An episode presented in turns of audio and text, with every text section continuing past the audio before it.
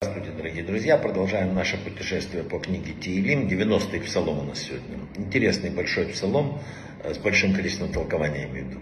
В первую очередь пишут, что если на человека наведена порча, или говоря, сглазили, короче, или еще проще, энергетика нарушена, э, то псалом 90 может это все исправить.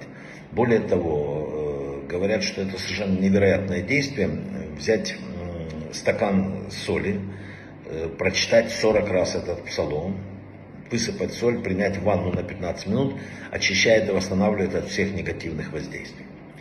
Э, пишут, что если человека одолевает страх, он опасается э, чего-то, то надо читать три раза 144 псалом, а потом 97 раз, и это снимает все страхи. Это большое средство вообще у всех каббалистов, оно называется как скулот, там, мистическое действие, полностью избавляющее от страхов, тревог и так далее, помогающее нервной системе. Написано вообще, что чтение 90-го псалма избавляет человека от страха и всевозможных опасностей и бед.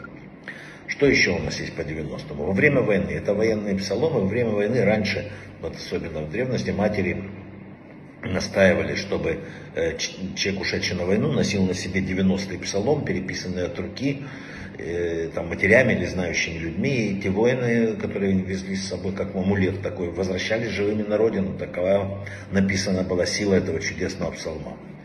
А, вообще, есть еще более, мы не будем уходить в глубину, есть э, возможность получить стократное благословение. В первом посуке закодировано слово «мэ», то есть на намек на стократное благословение Ицхака. А, в этом псалме есть уникальное имя Шин Далит Ют, Бога зашифровано, которое находится на мезузах.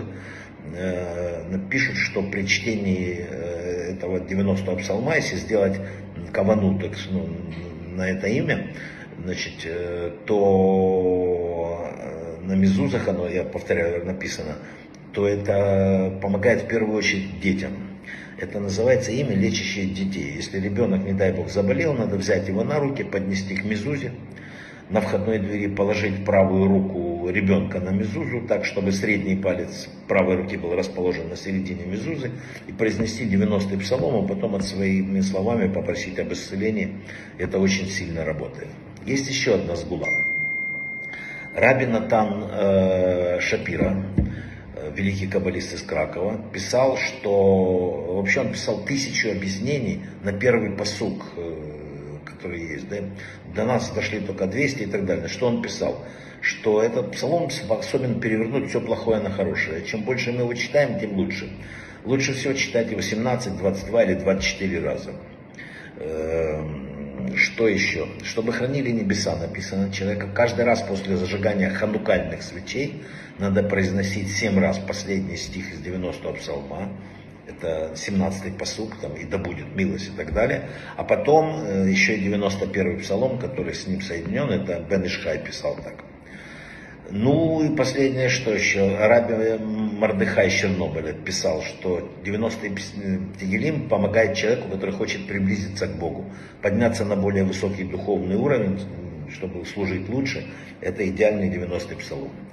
А, и еще одно, значит, есть 17-й э, посук в этом э, псалме, э, и да будет милость Господа и так далее. И Бен Ишхай учил, что перед каждой лучшей заповедью, перед митцвой, что ты хочешь хорошее сделать, произнеси этот просук два раза, и она обязательно поможет тебе исполниться.